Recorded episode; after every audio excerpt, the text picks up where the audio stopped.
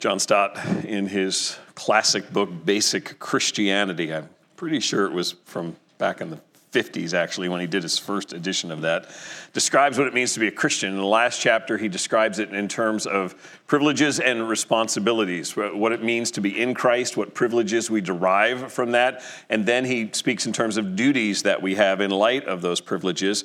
Three, our duty to God, our duty to the church, and our duty to the world around us. I want to read from Stott's opening portion on the believer's duty to the church. He says this The Christian life is not just a private affair of your own.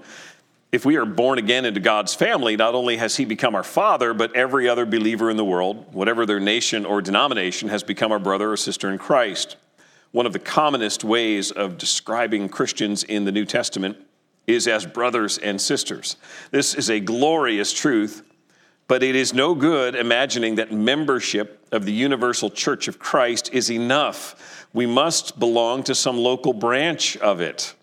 Every Christian needs to belong to a local church and share in its worship, fellowship, and witness. Stott, echoing what I think we see all over the New Testament, and that is that the local church is a crucial part of life for every believer in Jesus Christ. One of the ways that we've tried to emphasize that here at Grace Bible Church is through what we've called a church covenant, as many local churches have, a, a statement, as I explained to you last week, that, that describes in the preamble some, some sort of fundamental beliefs that we hold about the church, what we understand Scripture to teach about the church, and then the commitments that follow as a result of those beliefs, the, the, the, sort of commitments that we make as believers to one another within the church. As I said to you last Sunday, the elder team worked during the fall and into the winter just on um, making some revisions to that covenant, primarily additions to the, that latter section of commitments.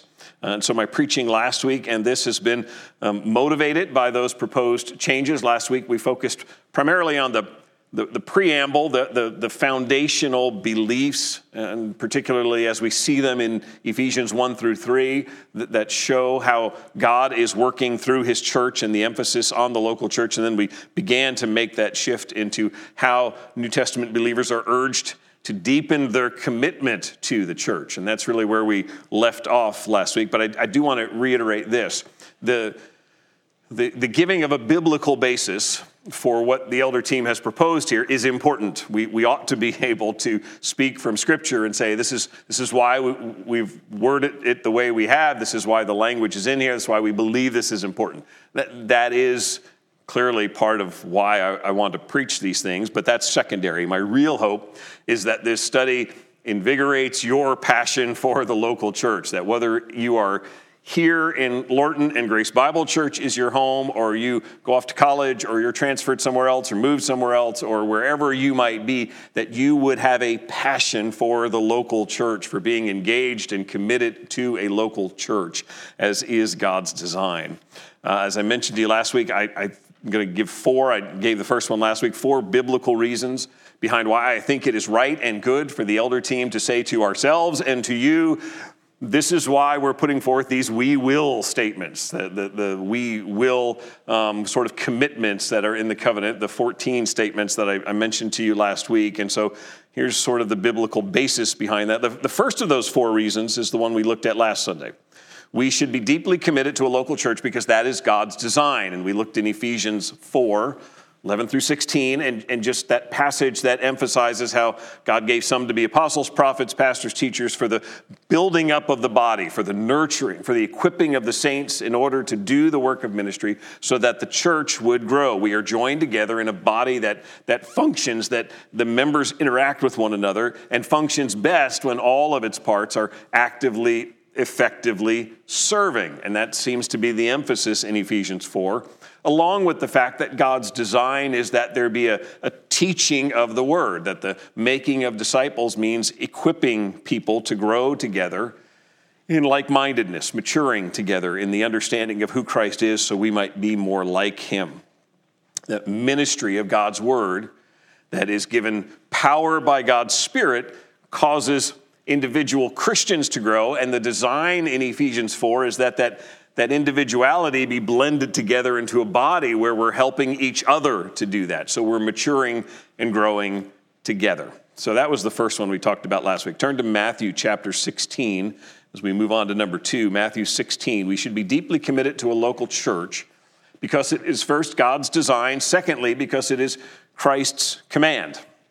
Jesus in Matthew 16, essentially the latter part of his ministry, he has moved away from sort of the large group sort of teaching settings. That that becomes less important in the last part of his ministry as much as him focusing in on the disciples the immediate 12 11 of whom will become foundational in the church who will um, be discipled by him so that their teaching then will help to uh, equip the church and to grow on that foundation. And so in matthew 16 he demonstrates to the disciples that the jewish religious leaders either are in denial about who he is or don't understand who he is or both, and they do not get it. And so he turns to his own disciples and he asks that question of, Who do you say I am? We know what they think, but who do you say I am? And Peter, with the, the great answer, You are the Christ, the Son of the living God. If you look at verse 17, let's pick up Matthew 16, verse 17.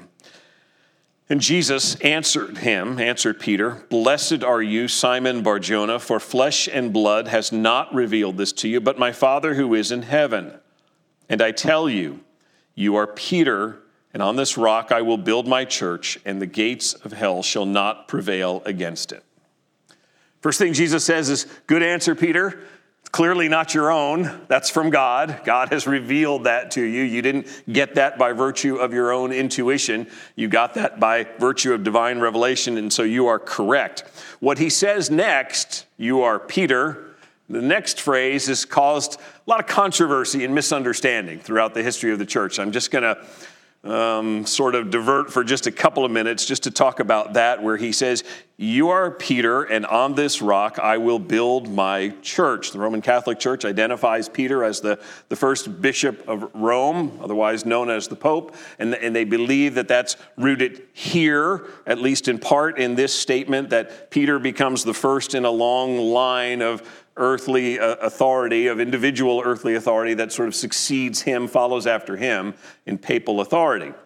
So, why does Jesus say what he says? The, the first part of it, that, that you are Peter, is, is actually just a, a, a, sort of appropriate play on words to what Peter has just said. Peter has just said, You are the Christ, the Son of the living God. And Jesus responds and says, You are Peter. The, the, Greek word for the name means rock. It has the idea of, of some kind of solid stone. And so he's, he's calling out that part of Peter's name. You are rock. Now, since the days of Luther, Protestants have been trying to separate the, the, these two statements You are Peter, and on this rock I will build my church largely the argument is he's looking to Peter and saying, you are, you are like a, you are like a stone, you are a strong one, but on this rock, referring to himself, I, I will build my church. And that's not, a, not necessarily a bad understanding of the passage, but I, I, I'm not sure that it's the best way for us to look at it because Matthew certainly isn't that clear.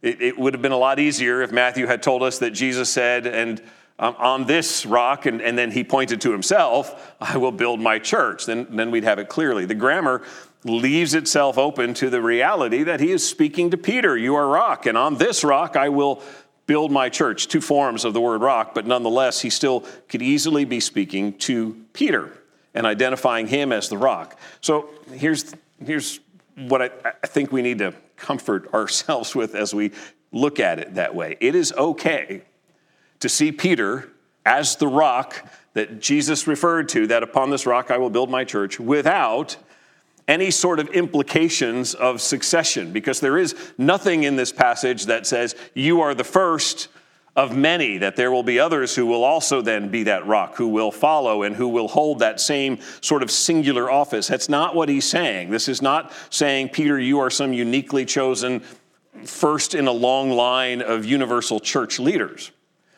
What he's saying to Peter, I think, is borne out by what we've already studied in the book of Acts. And that is, Peter does have a unique role in the early church. If you go back to Acts chapter 2 and the preaching in Jerusalem, the, the first really authoritative proclamation of the gospel of Jesus Christ post resurrection. Jesus has certainly preached and called people to believe in himself, but now he has risen and ascended And now this becomes the, the, the church's sort of foundational message of the gospel. And the Holy Spirit then comes upon people and the church is born. Who, who preached that message It was Peter. When, when the, the gospel begins to spread to Samaria, to a, a group that ethnically is different from the Jews, unliked by the Jews, the Samaritan people, when the gospel goes there, who is called to be the sort of eyes and ears of the church to go and say, let's see if this is first a, a, true gospel. Let's see if the Holy Spirit comes in that same way and they become believers just like us. So therefore, they receive it just like us. It's, it's Peter, again, who's part of that, that sort of sent team of ambassadors. And then finally, when the gospel goes to Gentiles, to Cornelius in particular, and, and that's the instance when the Holy Spirit then comes upon Gentiles, and that's the case that, that later has to be defended in dealings between Jews and Gentiles and saying, no, it was the same Spirit, it was the same gospel, they believed in the same way, we're all in this together. Who is the one who is called to do that? It is, is Peter.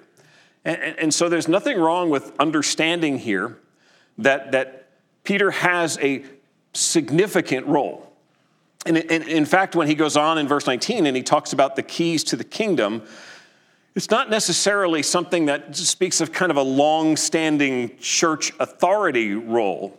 This is, this is a time, first century Judaism, when the Jewish religious leaders are not exactly making the kingdom of God to be within people's reach. They're making it seem harder to get into the kingdom of God. They've, they've embellished the law, they've built up the law, they've made it sound like you have to keep the law and work hard, and, and maybe, maybe then you can have access to God's kingdom. Peter comes and he preaches and essentially throws open the doors to God's kingdom and says, You can believe on Jesus Christ and be saved. You can be in God's kingdom by virtue of turning from your sin and believing on the Lord Jesus Christ. And so the, the keys of the kingdom are really the, the idea that, that yeah, Peter does have this foundational role, but it's, it's really the, the preached gospel of Jesus Christ that becomes this foundation. This proclamation becomes the, the basis for now opening the kingdom of God to all. And, and it has always been the case. We can go back to,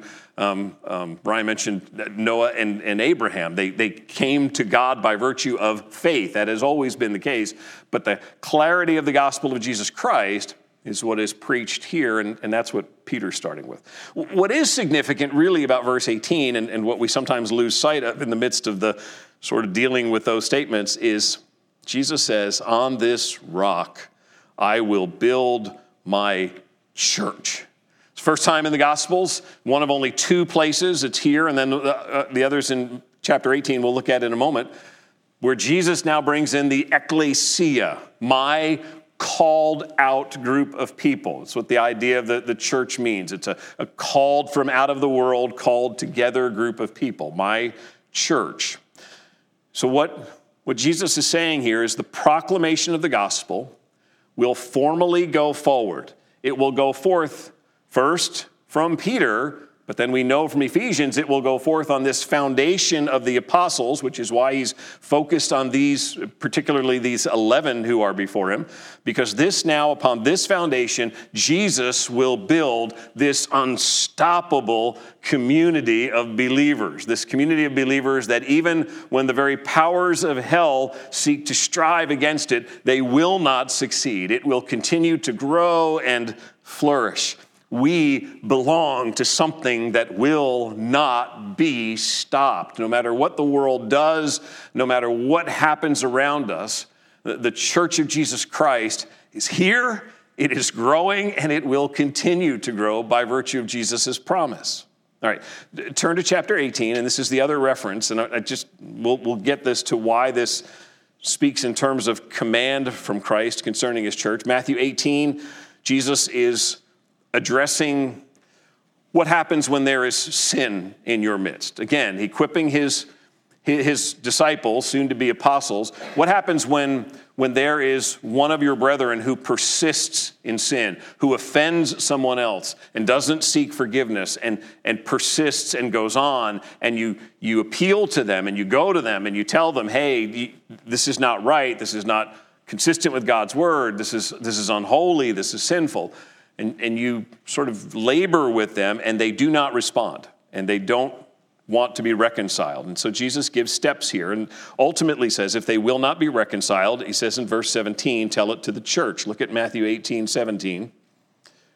If he refuses to listen to them, that being witnesses who have gone with the, the initial witness, if he refuses to listen to them, tell it to the church. And if he refuses to listen even to the church, let him be to you as a Gentile and a tax collector. Truly I say to you, whatever you bind on earth shall be bound in heaven, whatever you loose on earth shall be loosed in heaven. All right. Whenever when a prefer, person professes faith in Jesus Christ, baptized, engaged in with a local body of believers, they are demonstrating the, the, the evidence, if you will, the fruit, if you will, of walking with Jesus Christ. That person then sins and becomes stubbornly unrepentant about that sin. Reality is, we all sin as, as believers in Jesus Christ. This is what, what's clear here. The distinctive about this person is someone has gone and lovingly said, um, This is not right, what you're doing. You've offended me, or you've done something that's blatant sin, calling you to repentance. Then the witnesses have gone and they've done the same. And each time it is the unrepentance of the person that escalates it to the next point till finally it is now on the church. and, and, and the church now called to pursue this person with the goal in all of this of reconciliation. The goal is always just urging you to turn, Re- repent of your sin and embrace the grace of God through Jesus Christ and, and turn. The local church, if, if that person persists and they've been warned, and the church is gone, and nothing's changing, then the local church here is commanded to take the lead in ceasing to treat the offender as a believer in Jesus Christ. There's a temptation here to think that that seems harsh, but that is the most loving thing we can do at that point is to say to that person, you are no longer functioning as a part of the, the body of believers because you are either wallowing in this sin or you're refusing to repent of this sin and you don't desire to be reconciled. As, as Christians, we we should understand God's grace better than anyone else in the world. We should be more convinced that confession of sin, repentance, and the giving of forgiveness should be part of our everyday life. It should be a, a place not where we're comfortable in a, in a bad way that we just go on sinning because that allows grace to flourish all the more. Paul speaks to that in Romans 6 but it should be a place that we are used to and not afraid of because we know it's God's grace. And so the confession of sin, the seeking of repentance, the giving of forgiveness should be a lifestyle for us. And so if someone,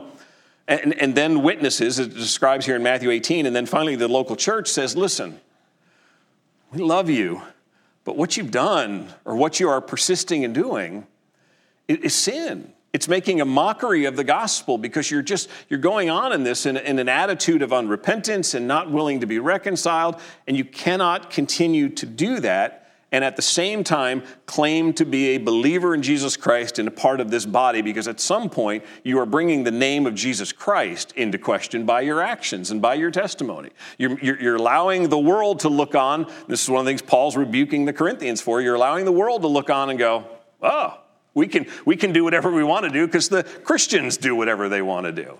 And, and so the command here is the local church now must act authoritatively. So it is the kindness of God to give local churches the responsibility to lovingly appeal to a professing believer who is stubbornly rejecting what Scripture says. It is God's mercy at work in making that appeal to call them back. Okay, here's the point. Feels like I know we've, we've sidetracked on the papacy and church discipline. What does this have to do with my commitment to the local church? Point is this the church Jesus Christ is building, the one that he said he would build in Matthew 16, is experienced by us as a local community that gathers together to be under the authority of the Word of God, to come under the teaching of the Word of God and to submit to that, and to then engage with each other and to help each other to obey it and to walk in faithfulness and steadfastness. The local church is the environment in, in which we do this. There is no Lone Ranger Christianity that says, I can do what I want to do, go where I want to go, connect with that body if I choose to connect, if it feels right to me, and otherwise I'm just going to do what I want, even if it's sinning.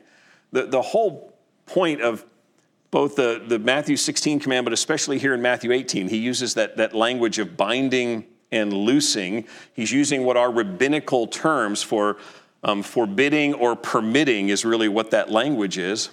And he's saying to the local church, this this commitment of believers to one another is so important that it's to the point that if one in your body professes to be a believer in Jesus Christ and a member of your local gathering, and yet acts entirely contrary, and when warned and appealed to and loved and encouraged, will not turn back, that you must then, as this last resort sort of step, forbid that person. That's what the binding is. You must say, you, you cannot just be a part of the body as if nothing's happened, as if you're just another believer in Jesus Christ just going through some struggles. You've been appealed to, you've been asked to repent, you've been called to see your sin, and you are stubbornly refusing. The, the model for this that Jesus has commanded is, is Paul carrying it out in 1 Corinthians chapter 5. There is sexual sin going on within the church at Corinth. And the church, it appears from, from Paul's rebuke, is just sort of saying, hmm, it's all right. I mean, it goes on all the time out in the world. So what if, if it's one of our own people that's carrying on in sexual sin? And Paul's response in 1 Corinthians 5 is this should grieve you.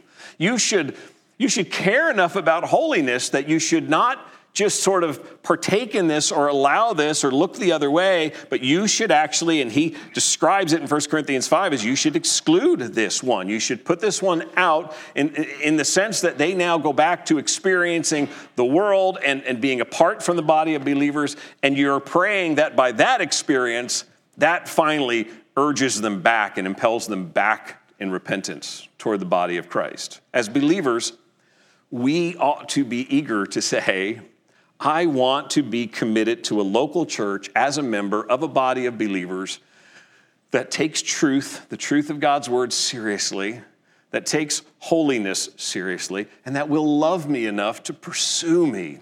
If I am persisting in sin and I am refusing to be reconciled, may they please come after me and care for me enough to urge me to repent. That's the desire of engagement that I should want because I am in the body of Christ. And that's the, that's the heart of this. That's why Jesus is, this is his church. And, and that's why there's language in our proposed covenant that says we will seek to resist sin and pursue holiness. We can just as easily make that first person singular. I will um, seek to resist sin and pursue holiness, and we're biblically correct by doing so because we should. We should seek to pursue holiness and resist sin. But we've put it in the covenant because there's also this New Testament picture, particularly here in Matthew 18, that says Christ, in building his church, wants us to do that as a community too.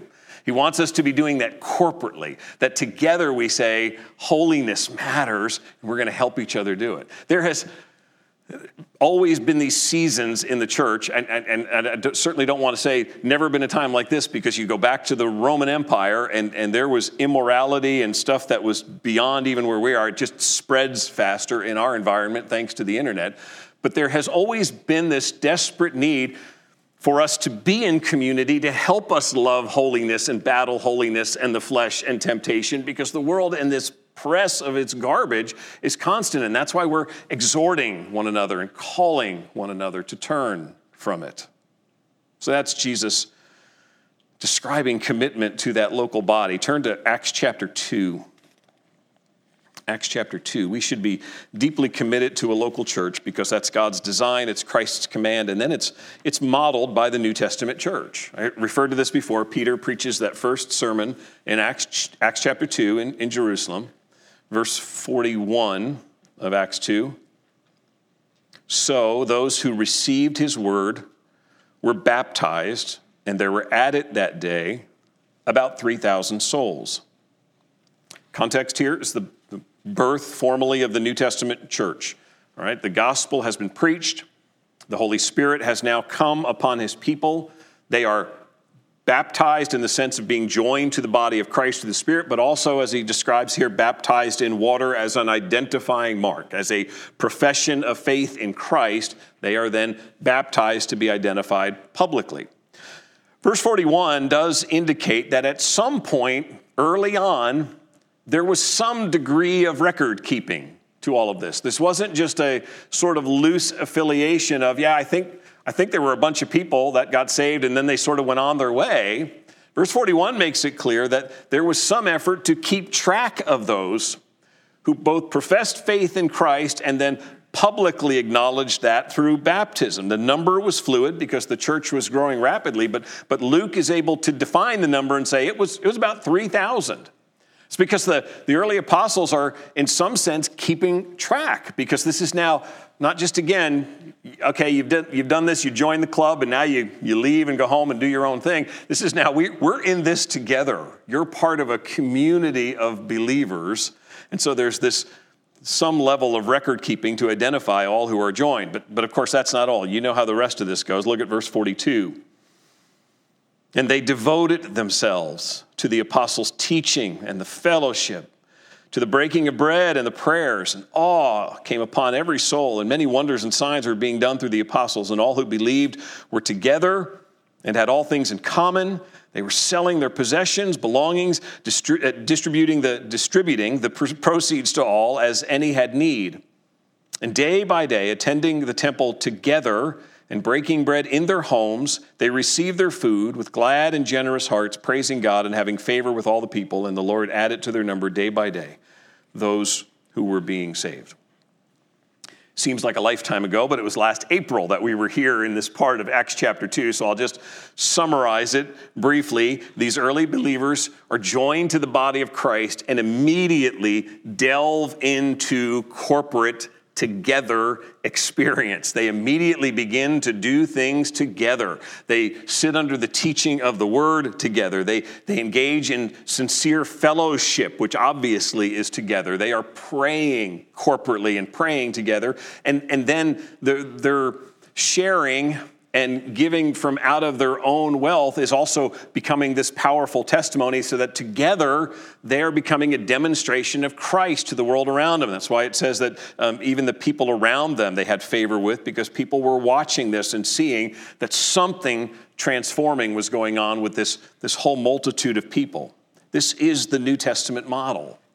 This is what happens in Antioch in Syria. It doesn't go through the exact same description, but Antioch in Syria in Acts chapter 11, it tells us that there were people coming from diverse backgrounds and different communities, and they, they began to move into this city and to the church there, and they began to sit under teaching together there and pray together there and give together there to the point that they were collecting an offering together so that they could help the believers who were struggling down in Jerusalem.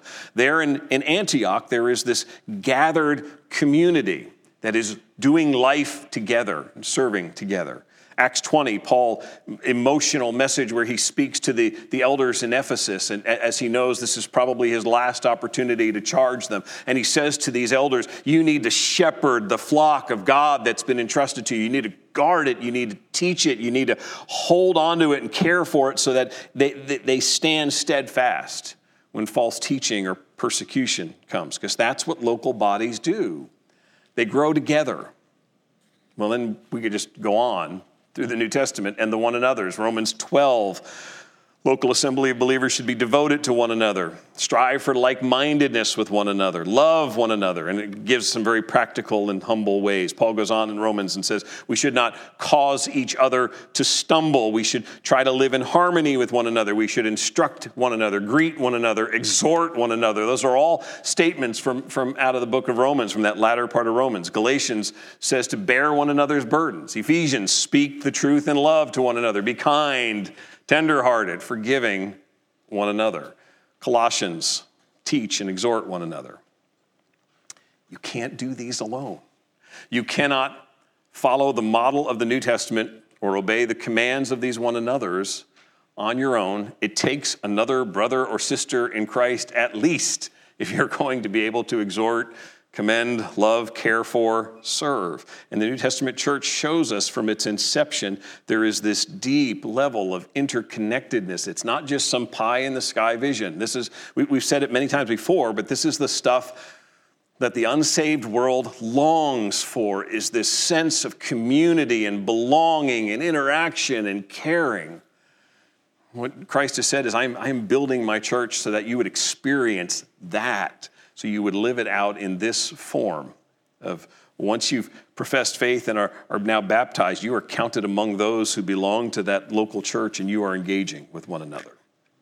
So think about, I just listed for you just a, a smattering of sort of one another's. Here's a question I ask myself, so I'll share it with you. How are you engaging in these ways? How have you been caring for others? How have you been being kind to others? Bearing with others, grieving with them, growing in love toward them, praying for them, stirring one another up to love and good deeds, as Hebrews speaks of. That is the model. That is what we're urged to, to look at as a, as a body and as individuals. How are we fulfilling these things? I, will recommend at the end of the sermon notes, there's two books recommended. I'll mention one of them right now Stuart Scott's book, 31 Ways to Be a One Another Christian. If you're looking for just some simple, practical help in these areas, just a list of the one another's and some practical understanding of what they mean. Um, Stuart's done a, a, great job on that in um, that book, 31 Ways. So let me have you turn to 1 Corinthians 12. Let's talk about the last one, 1 Corinthians 12. We should be deeply committed to a local body of believers because it's God's design, Christ's command. It's modeled in the early New Testament church. And finally, it is good.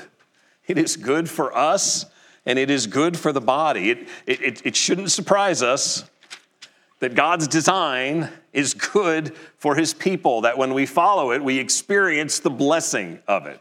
And Paul will point that out here in 1 Corinthians chapter 12, if you look at verse 4. Now, there are varieties of gifts, but the same Spirit. There are varieties of service, but the same Lord. There are varieties of activities, but it is the same God who empowers them all in everyone. To each is given the manifestation of the Spirit for the common good. Corinthian church is sort of a series of topical messages by Paul, if you will. He's sort of responding to issues that have been presented to him either by a messenger verbally or in a letter. And so he's dealt with immorality in their midst. He's dealt with them dragging one another to court. Um, he's dealt with their tolerance toward sin. Now he's dealing in the last few chapters with a kind of spiritual rivalry that has grown up, a, a spiritual sort of competition that has built up wrongly in the church at Corinth. And so chapters 12 through 14 are trying to respond to this air of competition. Just like in any local church, Corinth has the same experience as all of us. There are people who serve and who exercise their gifts and who are rarely ever seen. They're, they're at work quietly, they're providing a meal for someone. They're taking care of something here at the church. They're, they're, they're doing some administrative responsibility. They're, they're, they're praying for someone in some way. They're engaged in ways that, that don't get much attention. And then there are those whose, whose ministries are more visible.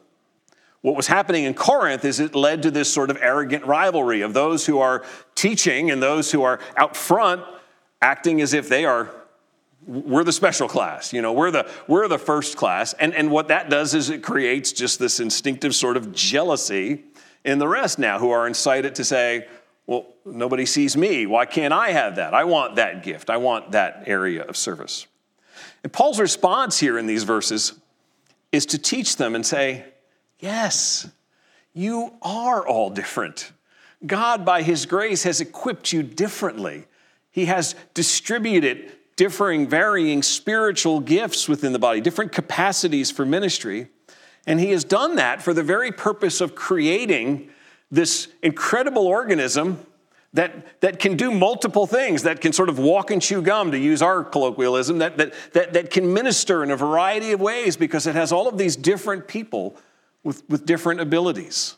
A local church needs this kind of diversity, both in personality and in gifting from the Spirit, in order to teach and counsel and handle administrative needs and, and, and serve someone who's hungry and, and meet different challenges and, and come alongside people who are grieving.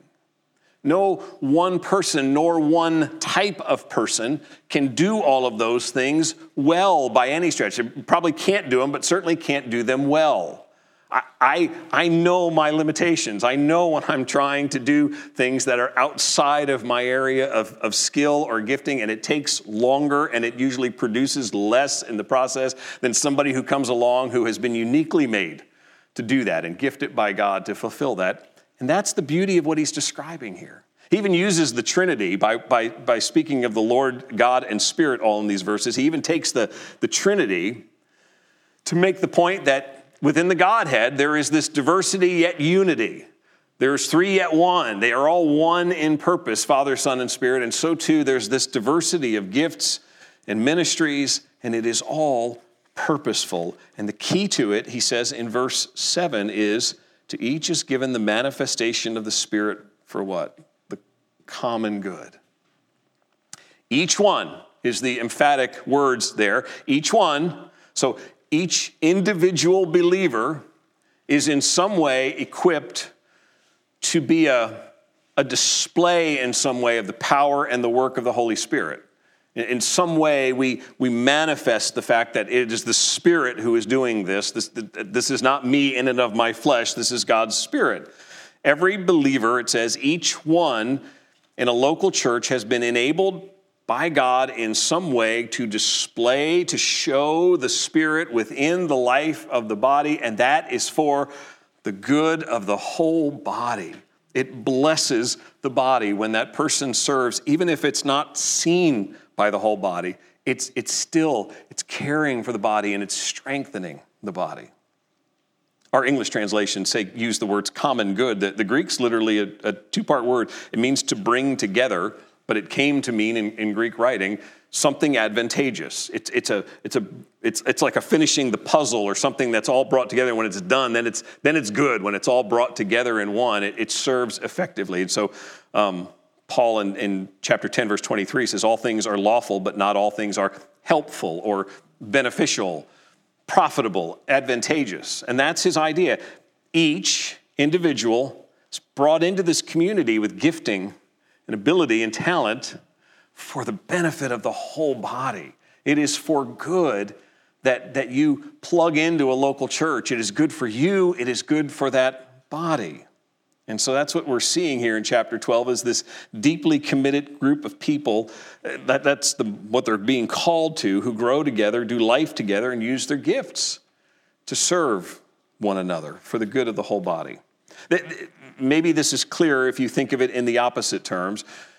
Nowhere, and, and certainly this is the rebuttal to it, nowhere does Scripture endorse the notion that God has equipped you and gifted you for you to indulge in that gift for yourself only, that it's just, it's all about you.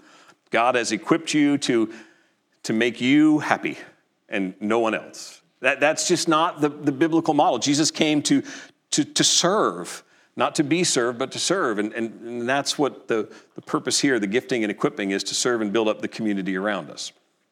Listen, I'll, I'll finish with this. I, at, at the heart of all this is is Matthew 22 and Jesus and the lawyer, and the lawyer who says, So, let me see if I can set you up with this one. What's the greatest commandment? You seem to know all of them. What's the biggie? And what does Jesus say? Love the Lord your God with all your heart, soul, and mind. Love God with your whole being. That's the great and first commandment. And the second is like it. You shall love your neighbor as yourself. On these two commandments depend all the law and the prophets. There it is, right? We, we worship and we serve God and we glorify God and we sing praises to God and, and, and we adore Him and, and we want to revere and love God. But we have also been commanded to love our neighbors as ourselves. And that's where we need each other because we can't do that apart from each other. Um, God, in His grace, has placed us in what He variously calls in the New Testament a family a household, a community, a body. He keeps using that language to say, this is where you do that. You want to understand how to love your neighbor as yourself? I put you in a perfect spot in order to do that. There's a little book that we've used in home groups um, over the last couple of years. It's called Caring for One Another by Ed Welch. If um, you've not gotten a copy of this, there are some out on the table outside. Please help yourself. Um, a lot of us have, have shared these in home groups, and this is one of those little books that's probably good annual reading just to go back and you know remind ourselves of how we how we do this. Let me just end with a, a quote from Welch from the very beginning of caring for one another. He says, Our calling is to care for each other's souls. We want to bring our struggles to the Lord and to each other so that the church can be strengthened and the world can witness wisdom and love. But since we have a long list of our own problems, we could easily think that care for others is best left to those who are more qualified. But the kingdom of God operates in ways we might not expect. Here, the humble and weak are the ones who do the heavy lifting of pastoral care. And then he quotes Ephesians 4 Jesus gave apostles, prophets, evangelists, shepherds, teachers to equip the saints for the work of ministry, for the building up of the body of Christ, until we all attain to the unity of the faith and the knowledge of the Son of God, to mature manhood, to the measure of the stature of the fullness of Christ. Welch continues Shepherds and teachers do the work of ministry they also train us to do the work of ministry. Apparently, the Lord is pleased to use ordinary people through seemingly ordinary acts of love to be the prime contributors to the maturing of his people. If you have trusted in Jesus rather than yourself and you feel weak and unqualified, then you are qualified. Then you are called. Friends, that, that's us. That is life in the local church. That is what God has designed for us. That is what Christ has commanded. That's what the New Testament church has modeled. And and we see in Scripture and we know it from experience that that is what is good, is to join together and serve together and love one another together in community. Let's pray. Heavenly Father, we thank you that by creation order, if you will, by your work in creation, you have proven mightily that you alone are God you are sufficient, able to exist. You don't need us, you don't need anything. It's out of your mercy and grace that you have created a people. But we see from creation just the distinction that you, you alone are powerful and mighty, and we, we, we find in ourselves all of the frailties and the weaknesses of a people who are broken, who who struggle with sickness, who struggle with sin temptation, whose minds get distracted, anxious, upset, whose hearts just get pulled by affections, by our emotions all over the place. And, and all of those weaknesses, by your kindness, remind us how much we need you how desperately we need your spirit to help us, to cause us to, to stand steadfast, to help our thinking, to guard our hearts, to, to fill us with truth and power that only you can give. But, but those same weaknesses point to our desperate need for each other.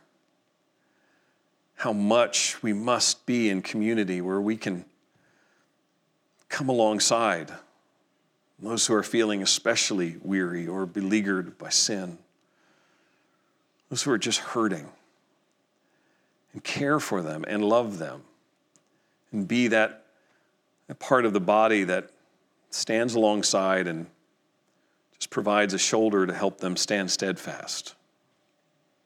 It is that, that weakness in us that pleads with us to be transparent and vulnerable because here, before you and before our brothers and sisters in Christ, we, we find help and comfort in our time of need. We find those who will come and weep with us or rejoice with us, as it may be. Father, I pray for Grace Bible Church. I thank you for the sweetness of fellowship, the commitment to sitting under your word, the serving in the community the heart that's been demonstrated in practical ways for outreach into this community. And, and Lord, I, I thank you for all those things. I join with my brothers and sisters in thanking you, and I pray that you would cause us to excel still more, that we would not grow content, but that we would ever be pleading for your spirit to empower us and work through us so that we might be better at loving and serving each other and be better at being a lighthouse in this community, that this area around us in Lorton Lord, would see something distinctive. I pray, Lord, that even in 2021, with all that is unknown about this year ahead of us, that you would graciously pour out your Spirit and allow us to do immeasurably more than all we might ask or imagine, that you would give us the opportunity to care for each other better, and then to together reach out and serve our community and love on our neighbors. And Father, I just I thank you so much for this body of believers. It's it's care and it's love. I, I can speak from experience that just multiple times of experiencing the, the, the loving encouragement and exhortation uh, from brothers and sisters who, at times when I am tired or tempted or frustrated or walking in the flesh, who, who not even knowing my situation would reach out and text or call or send a note that says, Hey, just praying for you. Thank you.